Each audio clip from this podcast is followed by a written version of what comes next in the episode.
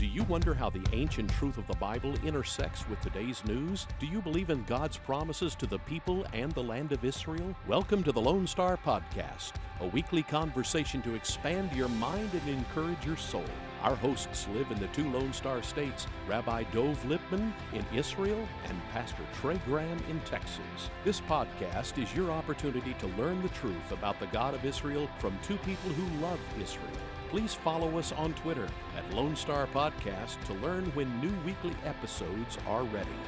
You ready to be encouraged? Please join Rabbi Dov Lipman and Pastor Trey Graham. We do welcome you to this week's edition of the podcast. Rabbi Lipman, my friend, good afternoon and great to speak with you now. Good afternoon. Always a blessing to talk with you, Pastor. Let's talk about this week's Torah portion. It's a difficult passage to interpret and really difficult to apply to a modern culture. We are walking through the Torah, the books of Moses, as the weekly Torah portion, and we're still in the book of Deuteronomy. And we called this by the Greek name Deuteronomos, the second law. And we'll remind the listeners that the people of Israel are soon to enter the promised land, and Moses is giving the instructions to the people how you are to live a godly life, a biblical life, when you get into the promised land and you settle down. You're no longer wandering in the desert, but you are experiencing the inheritance that you were promised by the Lord. And so we are in Deuteronomy chapter 21, starting in verse 10 until chapter 25, verse 19. This week's Torah portion is called Ki Tetzei, and that has the meaning of when you go. It's the first three verses of Deuteronomy 21, verse 10. It says, when you go out to battle against your enemies, and the Lord your God delivers you into your hands, and you take them captive, and see among the captives a beautiful woman, and have a desire for her, and would take her as your wife. Then you shall bring her to your home. She shall shave her head and trim her nails. She shall remove the clothes of her captivity and remain in her house, and mourn her father and mother for a full month. After that you may go in to her and be her husband, and she shall be your wife. And it shall be that if you are not pleased with her, you shall let her go wherever she wishes. But you shall certainly not sell her for money. You shall not mistreat her, because you have humbled her. So we're going to deal with a lot of topics today in this portion that are ancient in their meanings, and they may not have direct application to our world today, but we've got to figure out what biblical principles there are that we can apply to today's walk with the Lord. And here we have the idea of the Israelites conquering a group of people and taking captives, which is something that we're not involved in. And then you have this woman that in normal military circumstances in that day and time would have been treated very, very poorly, raped or murdered, and here show her respect. So it's all of this, I believe, has the teaching of the value of human life and the value of respect for others. But each of these sections have a different lesson to be taught. So start there for us, Rabbi. I think the way to look at a story like this, and I think you really touched on this, is to put it into perspective of what things were like, especially at the time that the Torah was actually given. This was a time when soldiers would go to war and be vicious, just do whatever they wanted to do, especially with women, and just abuse them in any way which they wanted and mistreat them. And while on the one hand, you would hope that the Jewish soldiers wouldn't be anywhere near that realm and would never even consider going after any of these women, but God understands the human nature that he made us with, and he understands the situation of war, and he doesn't want to just come out, especially in that time, in that culture, and say, no, you cannot in any way have a relationship with that woman. But he does put into effect rules. And those rules include the woman certainly has to join together with the Jewish camp. She has to mourn over the loss of her family.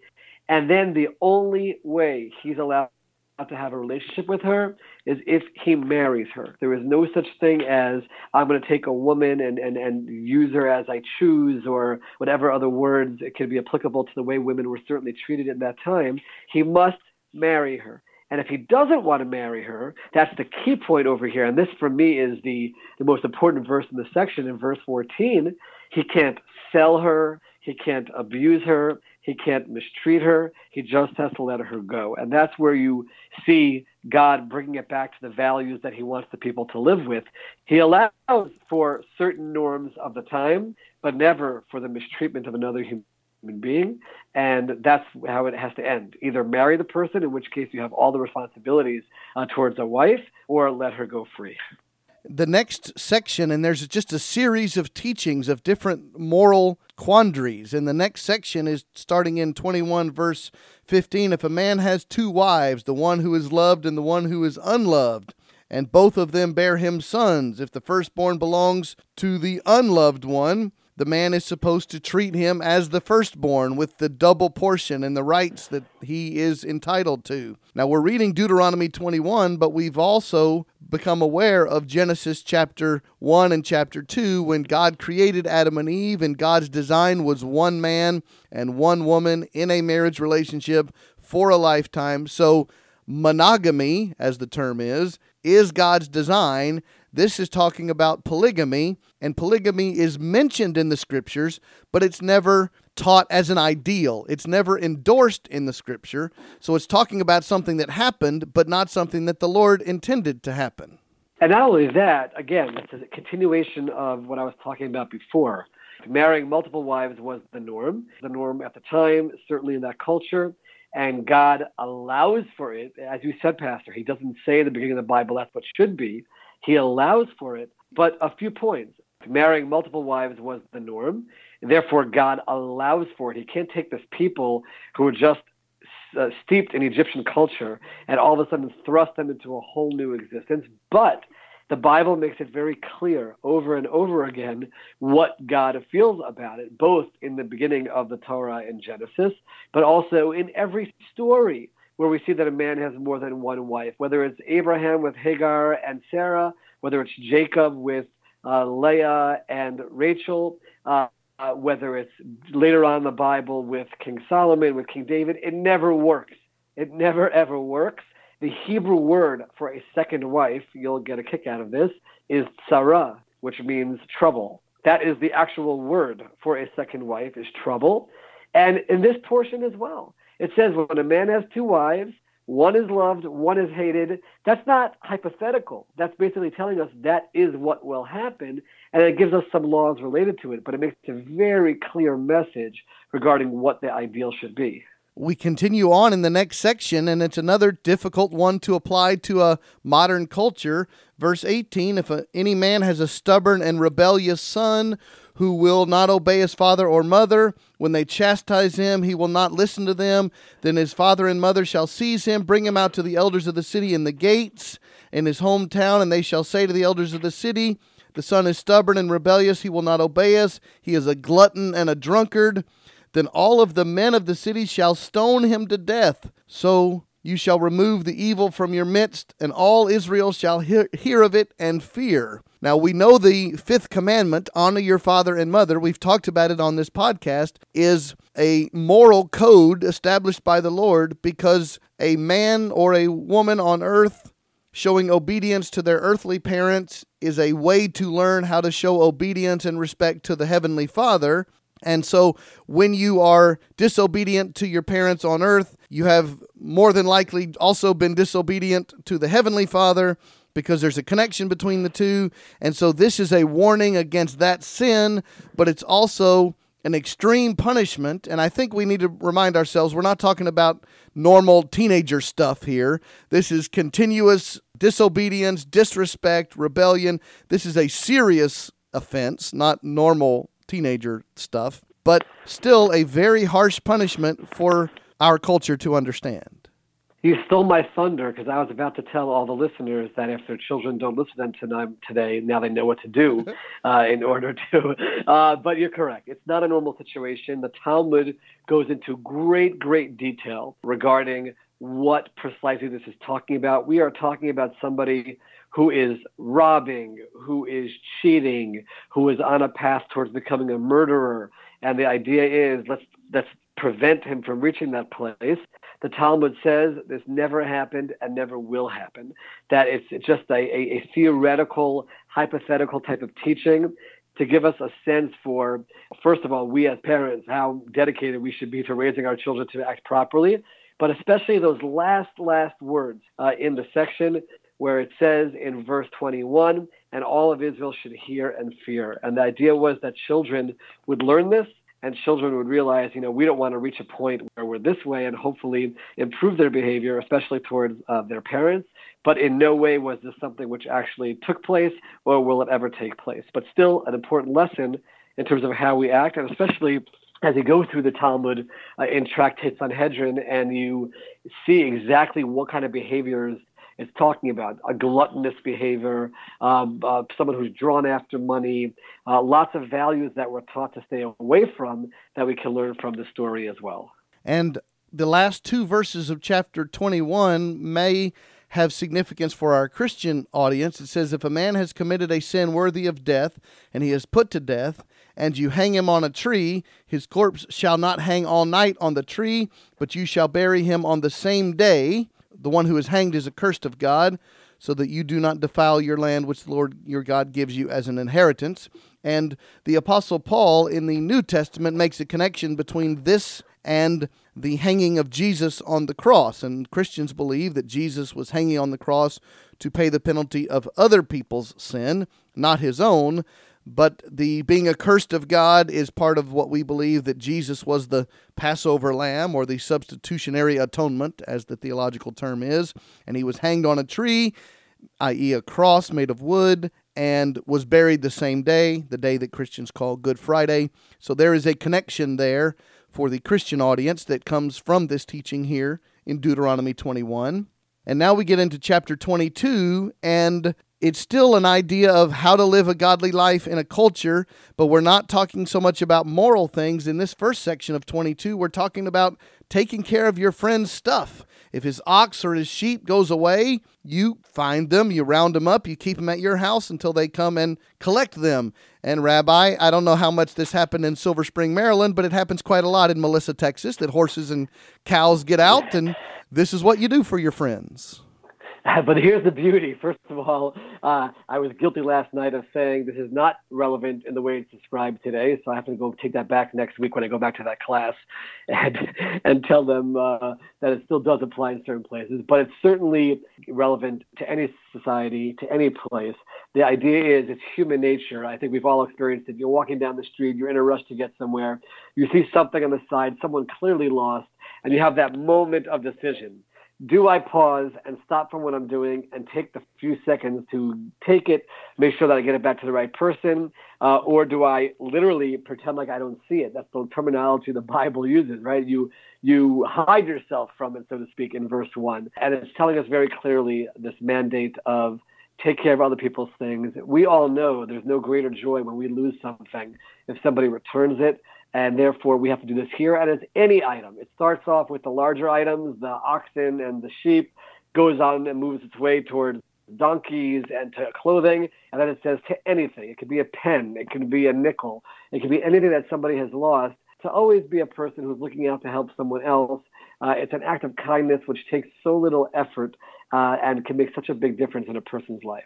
And it's a rather sad commentary on our culture today when you watch a local news program and they make this huge deal that someone found a lost wallet with a bunch of cash in it, and they return it to the owner with all the cash in it. And the news makes this big deal about, wow, we found an honest person, when it shouldn't be the exception. It shouldn't be a surprise. When you find something that belongs to someone else, you return it to them. Absolutely. And I think you hit it on the head, but I think Moses also understood what human nature was like, and you see how much detail he gives. The Talmud goes into even more detail about how you go about returning it, putting up a sign, people having to come and identify it. It's a real process, and something which should be part of human nature, and hopefully we raise our families and we inspire people around us to live their lives in this way, and to make sure that they're always on the lookout to help others. Now we get to Deuteronomy 22, verse 5. It's a one-sentence section, but it applies to what America is dealing with, and Israel has similar moral struggles. A woman shall not wear a man's clothing, nor shall a man put on a woman's clothing. Whoever does these things is an abomination to the Lord your God. And we have the whole transgender movement that is trying to normalize this in America and other countries around the world. It's just my lifestyle. It's just the way I am. And yet the scripture is very clear here that God created us male or female, and to say that we are not what he made us to be is to say the Lord made a mistake, he messed up, I'm not happy or satisfied in how the Lord made me.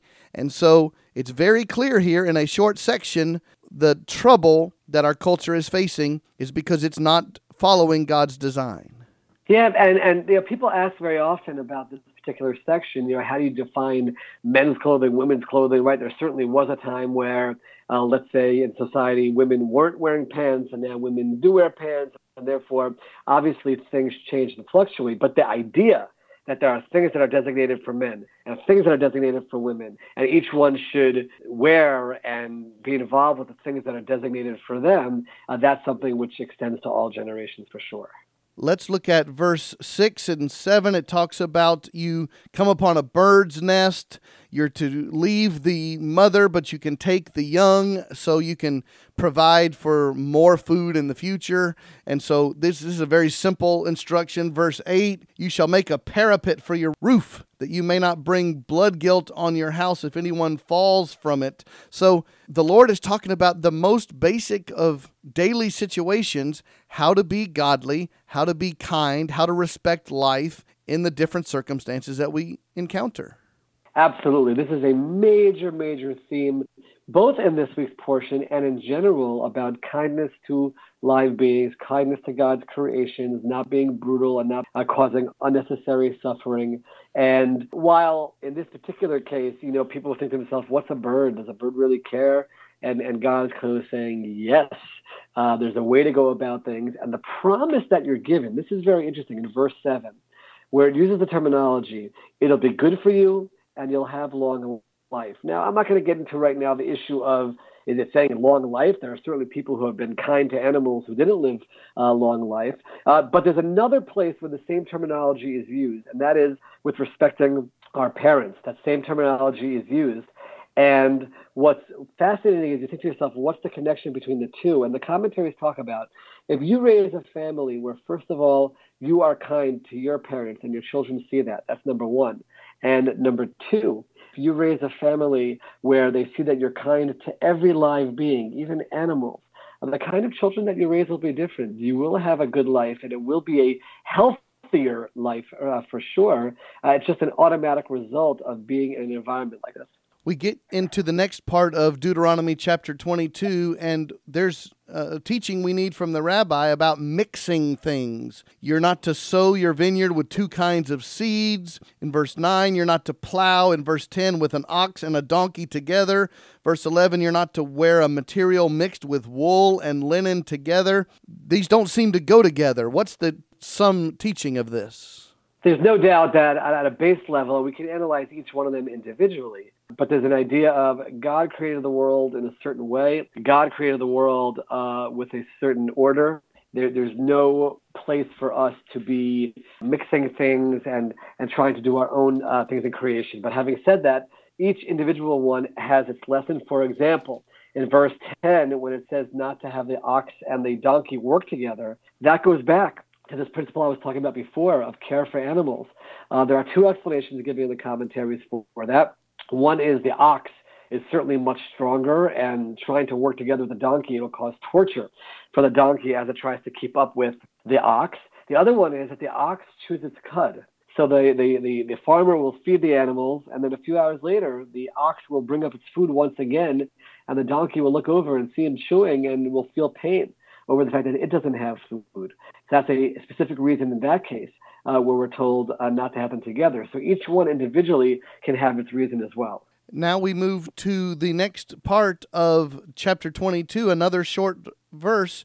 Verse 12, make for yourselves tassels on the four corners of your garment with which to cover yourself. And there's no explanation for that. Now, back in Numbers chapter 15, starting in verse 37, the Lord said to Moses, Speak to the sons of Israel, and this is now verse 38, tell them that they shall make for themselves tassels on the corners of their garments throughout their generations, and they put on the tassel of each corner a cord of blue, and it shall be a tassel for you to look at and remember all the commandments of the Lord, so as to do them and not follow after your own heart and your own eyes, after which you played the harlot, in order that you may remember to do all my commandments and to be holy to your God. So not much explanation in Deuteronomy 22, much more so in Deuteronomy 15. But Rabbi, we're talking about tzitzit, these strings or cords on the edge of your robes that you and your sons and Orthodox Jewish men wear. So what is the teaching not only for you as the wearer, but it's also seen by others? What are people supposed to see when they see you wearing your tzitzit? So interestingly enough, there's a lot of symbolisms involved with it, and I could talk about them in a moment, but the most basic idea is just like a person used to put a string around their finger to remember something, we want to have a constant reminder of God and following his commandments. There's all kinds of symbolism. So, for example, in terms of the numbers of strings, the numbers of knots, they equal various, have numerical values that relate to the observance of commandments and remembering God. So there's all kinds of hidden meanings. Remember also, in the ideal situation, you have the blue string also called Techelet, which has come back in our times. And that's supposed to ultimately bring a person to think about the sky, think about God. And anybody who sees them should be thinking about that as well. It's a constant reminder to be obedient and to not stray, as it says in our earlier places, after our eyes and after things that pull us away from the spirituality. And I don't know if I've told you, Rabbi Lipman, that our friend Rabbi Jeremy Gimpel, he teaches Christians about tzitzit, and he calls them the original WWJD bracelet, the What Would Jesus Do bracelet. He said this was the original What Would God Have Me to Do WWJD bracelet is how he describes tzitzit. Yeah, and it becomes a part of your life, daily life. It's part of the clothing that we wear. And we actually have to work to make sure that it reminds us of what it's supposed to remind us of, instead of letting it be something which just becomes part of our nature and not something that's significant. And what I find interesting is the combination of topics in this portion. So here we are in Deuteronomy 22. We talked about taking care of the birds, and the donkey and the ox don't have to work together, and don't have mixed seeds in your vineyard, and now you're going to have these tassels on the corners of your garments. And now we get to verse 13, and we jump into, if a man takes his wife and goes into her and then turns against her and charges her with shameful deeds and publicly defames her and says, I took this woman, but when I came near to her, I did not find her a virgin. So we've got serious moral dilemmas and marriage codes and what to do in these circumstances mixed in with these simple daily life tasks of seeds in your vineyard. I think that it plays a few roles. First of all, I find it interesting that in a portion which is talking about going out to war and talking about very difficult, stoning a son, difficult situations that are could lead one to conclude that there's a lot of violence within our faith, it's mixed with these beautiful, beautiful teachings about the kindness that we're supposed to have. And I think it's supposed to have that kind of a message. Even here as well, you have this difficult situation where the person is saying, you know, I thought I was marrying someone who's a virgin and she's not, and they have to be checked, and there's penalties. It seems to be a very dirty, almost not appropriate scene to have in the Torah. And maybe can lead a person to think negatively about the Bible and the Torah. But these are realities. There are real situations that would come up when a person expected one thing and they got something else, and there has to be a mechanism to deal with it. And that's what we have right over here. 22:22, if a man is found lying with a married woman, both of them shall die, the man who lay with the woman and the woman. Thus you shall purge the evil from Israel. And I want to hear your commentary on that, and I'll connect it to a New Testament verse, but this is, again, like the stoning to death of the disobedient child. This is the death penalty for adultery for both the man and the woman. Serious consequences for breaking the moral codes of God and letting that immorality spread throughout the land of Israel. Yes, and a few things that I want to point out. One is that whenever it talks about capital punishment, this is critical for everyone to understand, because the Torah repeats over and over again. In this case, they're stoned. In this case, they're killed. It was almost impossible for that to actually be capital punishment, because the mechanism that was set up was that in order for the Jewish court to actually kill someone for violating any of these sins, two witnesses had to come to the person within a few seconds of them doing the act. They have to say to them, if you do this act, we will go to court and have you killed. And the person has to acknowledge it and say, yes, I understand that, and I'm doing it anyway. The chance of that happening, you're talking about someone who is suicidal, essentially, is close to none. And the Talmud even talks about how rare it was for it to actually happen.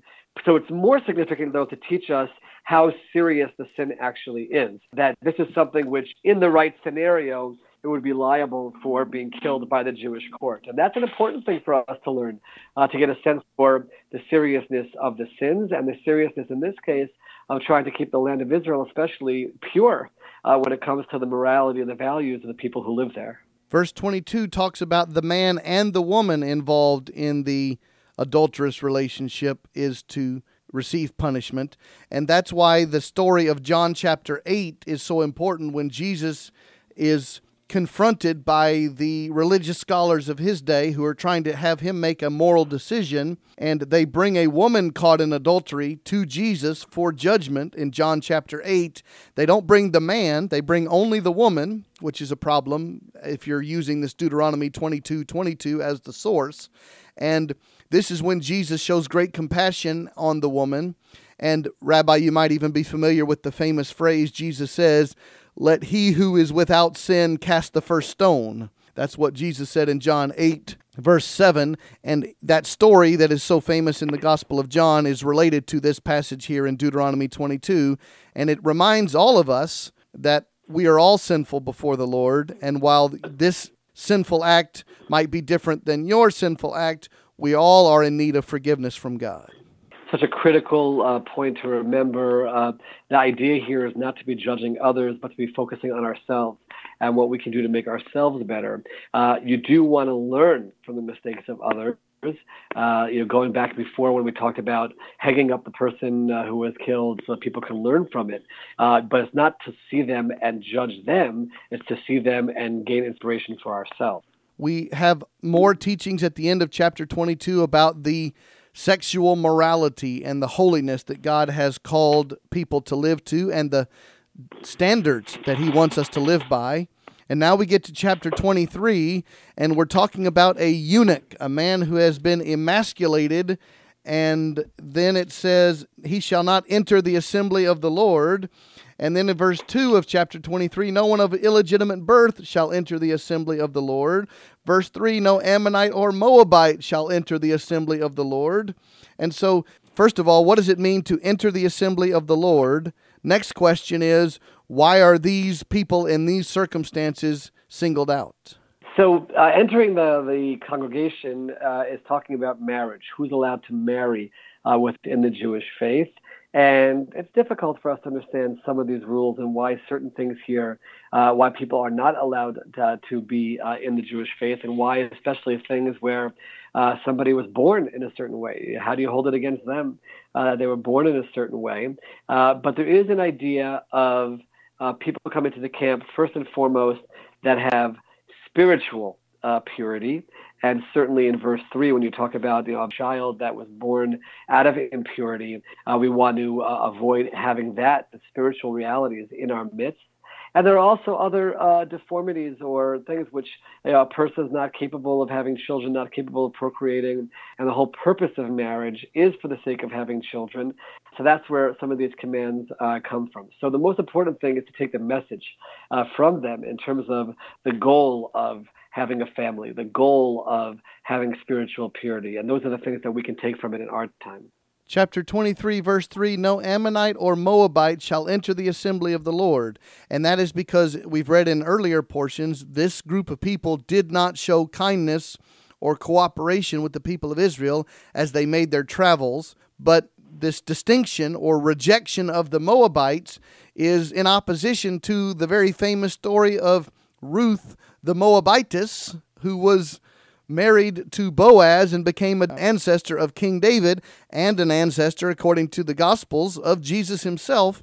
So how does Ruth fit into this section? So there's a fascinating discussion about this issue, and it basically comes down to, in verse 4, when it says, an Ammoni and Moavi, that's in the masculine. If it was feminine, it would be Ammonit or Moavit. And they say that the men are the ones who are not allowed to join the Jewish people, but the females are allowed to it. It goes back to what they're being held accountable for not bringing you bread and water as you were traveling through. These were things that men were supposed to do and women were not held accountable for not doing. All the negative spiritual traits which they have were shown by the men, and therefore the women can, and therefore Ruth is a prime example of a person who comes from the Moabite faith, but as a female, and therefore not only is she allowed to join the Jewish people, but she is the, as you said, the great-grandmother of King David himself. And you said the assembly of the Lord is talking about marriage. That's not talking about a worship service or the Mishkan, the tabernacle? That's correct. It's talking about, can they be accepted into the people of Israel via marriage? Can they marry within the faith? All right, as we continue through Deuteronomy 23, it talks about different moral issues again. You get to verse 17, none of the daughters of Israel shall be a cult prostitute, nor shall any of the sons of Israel be a cult prostitute. You shall not bring the hire of a harlot or the wages of a dog into the house of the Lord. You shall be holy and righteous morally. But then the next verse, number 19, do not charge interest to your countrymen. Do not charge interest on money or food or anything that may be loaned, but you can charge interest to a foreigner. Verse 20, it seems unusual, Rabbi, that we're comparing cult prostitution, pagan sexual practices, and now taking a loan and charging interest. Very difficult to see the flow. Now remember, there doesn't have to be a direct connection between the two. There's a reality that Moses is teaching a lot of laws in this portion, and they're going to have to be some that are next to each other without a full explanation. But again, I think that let's say the charging interest, for example, that's a behavior which is horrific. Somebody is in need, and you have the ability to help them, and you take advantage of their situation, and you only loan them the money if they give you interest, if they pay interest on it. That's also, I'll use the term, an abomination to the Lord, to take advantage of someone in that situation. So abominations can come in all forms. It can come in bringing the wrong offerings in the temple. It can come in the form of human behavior of moral depravity, and it can come in not treating others properly as well. Well, I assume, Rabbi, that somewhere along the way you've had a mortgage on your house in Israel and you have to pay interest on that bank loan. So is this principle still in effect today? When they established the state of Israel and realized that you have to have a banking system with loans and with mortgages, there's a creative solution that I'll call it, which we don't have enough time to get into, called a heter iska, where it frames it as a business deal instead of a loan to someone who's in need, and therefore there's a way around it. But it wasn't simple, and there have to be solutions put into place for us to be able to have a functional society. Also at the end of chapter 23, verse 21, when you make a vow to the Lord your God, you shall not delay to pay it, for it would be sin in you, and the Lord your God will surely require it of you. However, if you refrain from vowing, it would not be sin in you. You shall be careful to perform what goes out from your lips, just as you have voluntarily vowed to the Lord your God what you have promised. This is the idea of not lying to God, not being flippant with our words. And when we make a promise to the Lord, we keep it. Exactly right. And this is not just a promise to the Lord, but it certainly is taught in that context over here. The words that we say, the promises that we make, have tremendous significance. And there's a few verses here where it concludes in verse 24, where it says, whatever you say from your lips, guard and do. Keep to it. You must fulfill your vows. When we start the Yom Kippur service, at nighttime, everyone comes to synagogue or temple. It's full. It's the most meaningful night of the year. And you'd think that we'd start off with a prayer about atonement, some kind of a prayer about the glory of God. The first thing we do is called Kol Nidre. There's a movie called The Jazz Singer with Neil Diamond where this is featured. Everyone sings it with the same tune. It's a very solemn prayer. And Kol Nidre is nullifying our vows, saying if we promise something and we didn't keep to it, we as a group are nullifying them and we're starting new. That's how important a person's word is. That's how important it is to God that we keep to our promises. As we get into Deuteronomy 24, the idea of keeping promises to the Lord, I think there's a connection here to keeping a promise to your spouse, because this is talking about what constitutes a permissible divorce according to this Old Testament passage. And so when it talks about the first four verses about taking a wife, and it happens she finds no favor in his eyes because he has found some indecency in her, and he writes her a certificate of divorce. What is the teaching here? What is the lesson on not what God's preference is, divorce, but what God allows here? God is allowing for the scenario that people get married and they realize that it's not meant to be and it's not working out. But because of the fact that marriage is a spiritual bond, we use the terminology of Kiddushin, which brings in the word Kiddushin. There's a holiness there. There's something real that took place. It can't just be that you just part ways with each other. There's an actual ceremony that has to take place with something which is written, and it's done in a variety of laws related to it, and it has to be done according to the ritual practice. The same way there's a ritual to enter the marriage, a spiritual ritual, there has to be a spiritual ceremony to break that bond. And that's an important lesson. Yes, it's obviously teaching you the way out, but it's also teaching you the significance of what happens when you're on the way in. As we continue to look at different passages in this week's Torah portion, we're in chapter 24 of Deuteronomy, and a very interesting short verse, number 6. No one shall take a hand mill or an upper millstone in pledge, for he would be taking a life in pledge. And to the modern reader, this might sound very strange. I'll remind the listeners that millstones were used every day in your house to grind grain, to prepare food.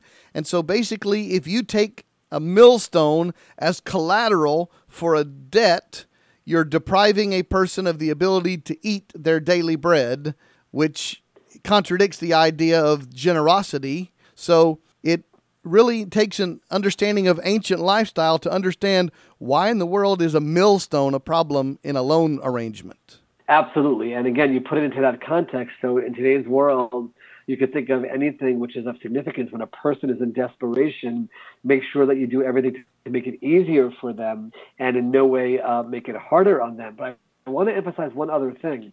That terminology at the end, that you're wounding or hurting a soul, is the last word of the section which also included when a man marries a woman in verse 5, he should not go to the army, he should be home with her during the first year. That verse 5 and verse 6 works together. Say that you're hurting a soul also goes on separating a husband and wife during that first year, again reminding us of the significance of that bond on a spiritual level between two people that come together. You don't want to break that bond between them either. And I like what you said earlier, that there's a whole series of teachings that Moses is giving to the people, and they seem strange when they're placed right next to each other, but he has to get the teachings out somewhere, so there may not be a direct connection. And it's sort of interesting here in chapter 24, you've got the section on divorce, then a new wife, then taking a hand mill or a millstone in a pledge, and then don't be a kidnapper, and then be careful against leprosy, and then we're back in verse 10 to taking loans again. What a strange connection of all these different topics.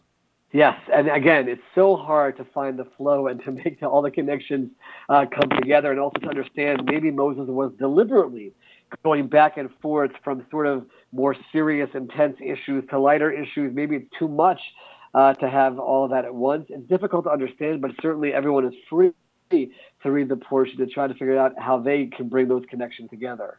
Another passage here is 24 verse 14 and 15 about giving a person their wages. And there's the idea that a rich person can hire a poor person and show great control over them by disrespecting them and hiring them for a job and then refusing to pay their wages. So you can be the wealthier person. There's nothing sinful against that if you've been successful in business, but you're not to take advantage of others who are less wealthy than you are. That's exactly right. And the idea also is to remember that the blessings that you have are blessings ultimately for you to share with others. God is the one who has given it to you. We've talked about this in past weeks. The gifts that you have are gifts from God, so use them in a godly manner. And we live in a world where you do have a huge gap.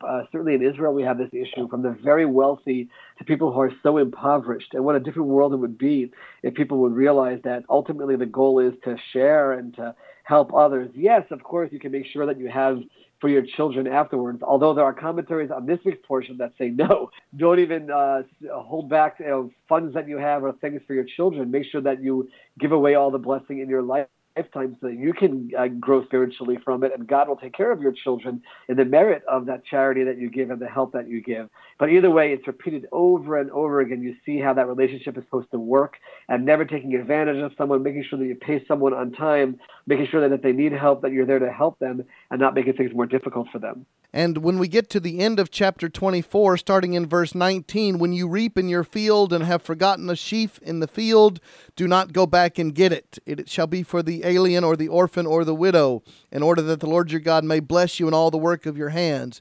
Verse 20, when you beat your olive tree, do not go over the boughs again. When you gather the grapes, verse 21, you shall not go over it again. It shall be for the alien or the orphan or the widow. You shall remember, verse 22, that you were a slave in the land of Egypt. And so this is another foreshadowing of the later story of the book of Ruth, because we mentioned Ruth, the Moabitess, but this is how she was able to eat. We call it the gleaning of the field. You were supposed to do your gathering of your crops, but you didn't go all the way to the edges, and you didn't go back if you missed anything, because whatever you left behind, the poorer people were allowed. It wasn't considered stealing. They were allowed to come in and pick up the leftovers. And this is all part of that kindness to recognize that people who don't have of their own and leave that to them. And that verse 22 really captures it. You yourselves were slaves. You know what it's like to have nothing. You know what it's like to be so dependent. Go out of your way to be kind and giving to others based on what your experience was in Egypt. So now we come to the last chapter of this week's portion, Deuteronomy chapter 25, and it begins with, if there's a dispute between men and they go to court and the judge decides their case and they justify the righteous and condemn the wicked, then it shall be, if the wicked man deserves to be beaten, the judge shall make him lie down and be beaten in his presence with the number of stripes according to his guilt.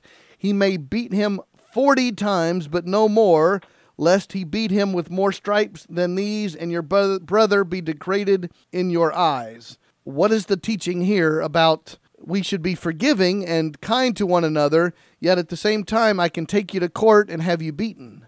Yeah, this is, there are realities, and this is exactly that contrast that I was talking about before. On the one hand, beautiful kindness, loving towards others, but God also recognizes the reality that there are people who don't get along with each other, and there has to be a mechanism in place to deal with that, and that's where you have courts, and that's where you have punishments. I will remind the listeners that even in the case of the lashes, it also has to be with two witnesses giving the warning right before he does the act, and he has to acknowledge that he'll take that punishment for doing the act. So it's uncommon for it to happen. There's all kinds of rules in place to make sure that the person won't certainly not die during getting the lashes, and there's limits to how much you can actually whip a person in this scenario. But that, again, is that contrast of trying to create a beautiful society where everyone is kind to each other, but also recognizing that's not always going to be the case, and there has to be a mechanism to deal with that. And we get into this last section of the portion, which concludes in 25 verse 10. And this section starts in 25 verse 5.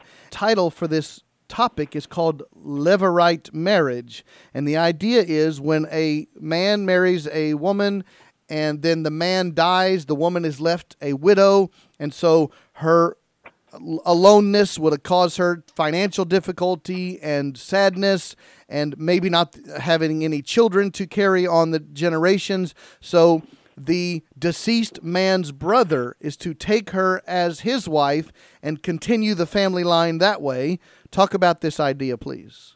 The idea is that there has to be a continuity You do want, if somebody passes away without children, for there to be a mechanism in place for his name to continue and to make sure that also his wife, his widow, is taken care of. So it's Hebrew, it's called Yibum, where they're brought together. They're not forced to. They do have a ceremony they have to do if they do not want to have that marriage. But the idea, again, relates to people looking out for each other, both for the deceased brother and for the widow, making sure that people are taken care of, making sure there's continuity.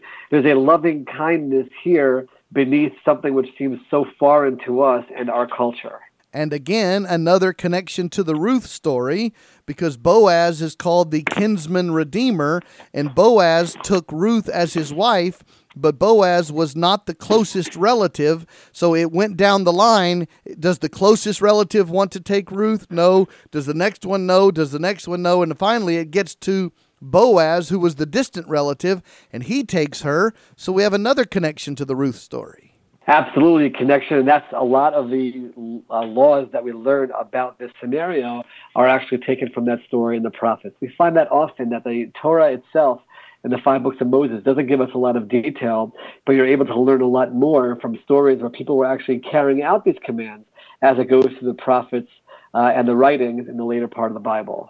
And we do come to the last portion, which ends at the end of chapter 25. It starts in verse 11. If 2 men, a man and his countrymen, are struggling together, and the wife of one comes near to deliver her husband from the one who is striking him, and puts out her hand and seizes his genitals, you shall cut off her hand, you shall not show pity. Rabbi, what are we talking about here?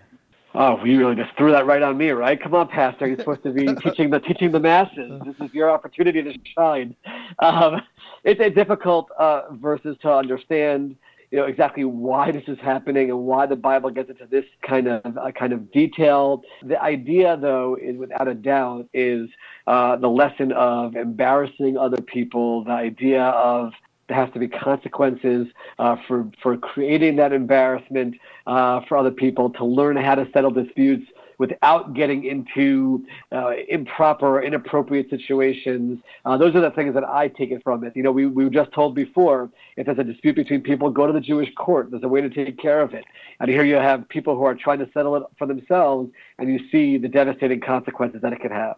Well, to be fair, since you taught that section, I'll be glad to teach the next section, which is Deuteronomy 25, starting in verse 13. You shall not have in your bag differing weights, a large and a small. And since it's my turn to teach the section, I'll do this one, which is don't be dishonest. Don't switch around. If you would weigh out a pound's worth of grain or of salt or of gold or anything else, don't be dishonest and switch around the measurements to be advantageous for you and steal from another person. Be an honest business person. So there's your teaching for that section. First of all, that was brilliant how you tackled that challenging few verses over here. I do want to make up one point, though, from this, because this is actually quite significant. In verse 16, when it sums up that section of having honest weights and being honest in business, it uses the terminology of abomination, toeva. The same word which is used often when it comes to sexual immorality is used here as well. And that should be quite startling to realize. I mean, God is demanding truth and honesty in business. We have a tradition that the first question a person is asked when they pass away from God is, were they honest in their business? That's so important to God, and he calls it an abomination. There's the same terminology, that, and we're so loud and vocal when it comes to immorality issues. We have to be that vocal and demanding when it comes to how people deal with one another in business as well. And we'll finish this week's Torah portion as we finish chapter 25 and talk about Amalek and the Amalekites. And it says, remember what Amalek did to you along the way when you came out of Egypt. Verse 17, how he met you along the way and attacked among you all the stragglers at your rear when you were faint and weary, and he did not fear God. Therefore it shall come about when the Lord your God has given you rest from all your surrounding enemies in the land which the Lord your God gives you as an inheritance to possess, you shall blot out the memory of Amalek from under heaven. You must not forget a very strong command, and we know this doesn't happen. David has to defeat the Amalekites in 2 Samuel chapter 1. They were not completely wiped out until 300 years later in Hezekiah's day, says 1 Chronicles chapter 4. So why the emphasis and the importance of defeating the Amalekites? Amalek is the symbol of the heresy and anti-God movement in the world. They were the ones who, after Israel left the desert and the world recognized the greatness of God and the miracles and something special is happening over here, they were the first to attack the people of Israel, taking advantage of them when they were in a difficult place and tired from the walking in the desert and their experiences. They represent the anti-God element of the world, and we want no remembrance of them. They must be obliterated. This is a, we as a faith get along with other faiths. We don't believe in proselytizing. We're not into missionary work.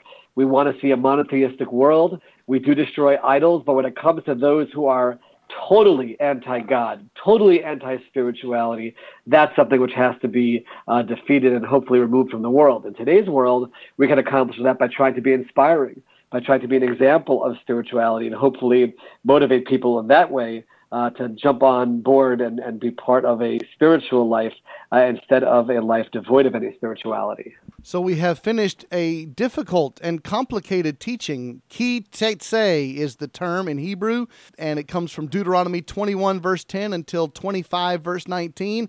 And Rabbi, we've covered a lot of ground, a lot of differing and seemingly unrelated topics back to back. Wrap it up for us today. Boy, you can really go back and forth. Like I said, that I think the best way I could say it is the Torah and God in the Bible teach us how to live our lives in every single aspect, whether it's war, whether it's marriage, whether it's failed marriage, whether it's other difficult situations related to immorality, whether it's how to take care of the needy, whether it's how to go find things for people who lose them. Whatever it is, in every situation, there is a code which tells us how to act, and now our responsibility is to actually study it, to make it a part of our lives, to make sure that we understand what God wants from us, not leave it to our own minds to say, maybe I'll do it this way, maybe I'll do it that way, but to recognize that it's all covered here, and we just have to make sure that we study the Bible, we review the Bible, and that's what we do when we do this on a weekly basis, and we come back year after year to study it. This portion has 74 out of the 613 commandments. 74, it's more than a tenth of the commandments that we have. There's a lot here, and that's why we have to constantly review it, constantly study it, plumb the depths of it, understand it, and apply it to our lives. I think that's an excellent summary, and I would add to that, we need to learn the heart and the character of God. He does not change. The God of Deuteronomy is the God of 2018. His nature, his character, his kindness, his mercy, his righteousness, his judgment are the same. How do we take the teachings and principles from Deuteronomy and apply them to today's world? That's the challenge of living a godly life in this modern context. Absolutely. And every single thing that's taught here can be applied. We just have to sit back and think about it and figure out how to put it into our lives and make it as practical as possible. Rabbi, wonderful to study the Word of God with you today. I always enjoy it. Shabbat Shalom. Shabbat Shalom. Blessings to all. Thank you for joining us for the Lone Star Podcast. Follow us on Twitter at Lone Star Podcast to learn when new episodes are ready. Please join Rabbi Dov Lipman and Pastor Trey Graham next time to expand your mind and encourage your soul. May the Lord bless you and draw you to Himself this week.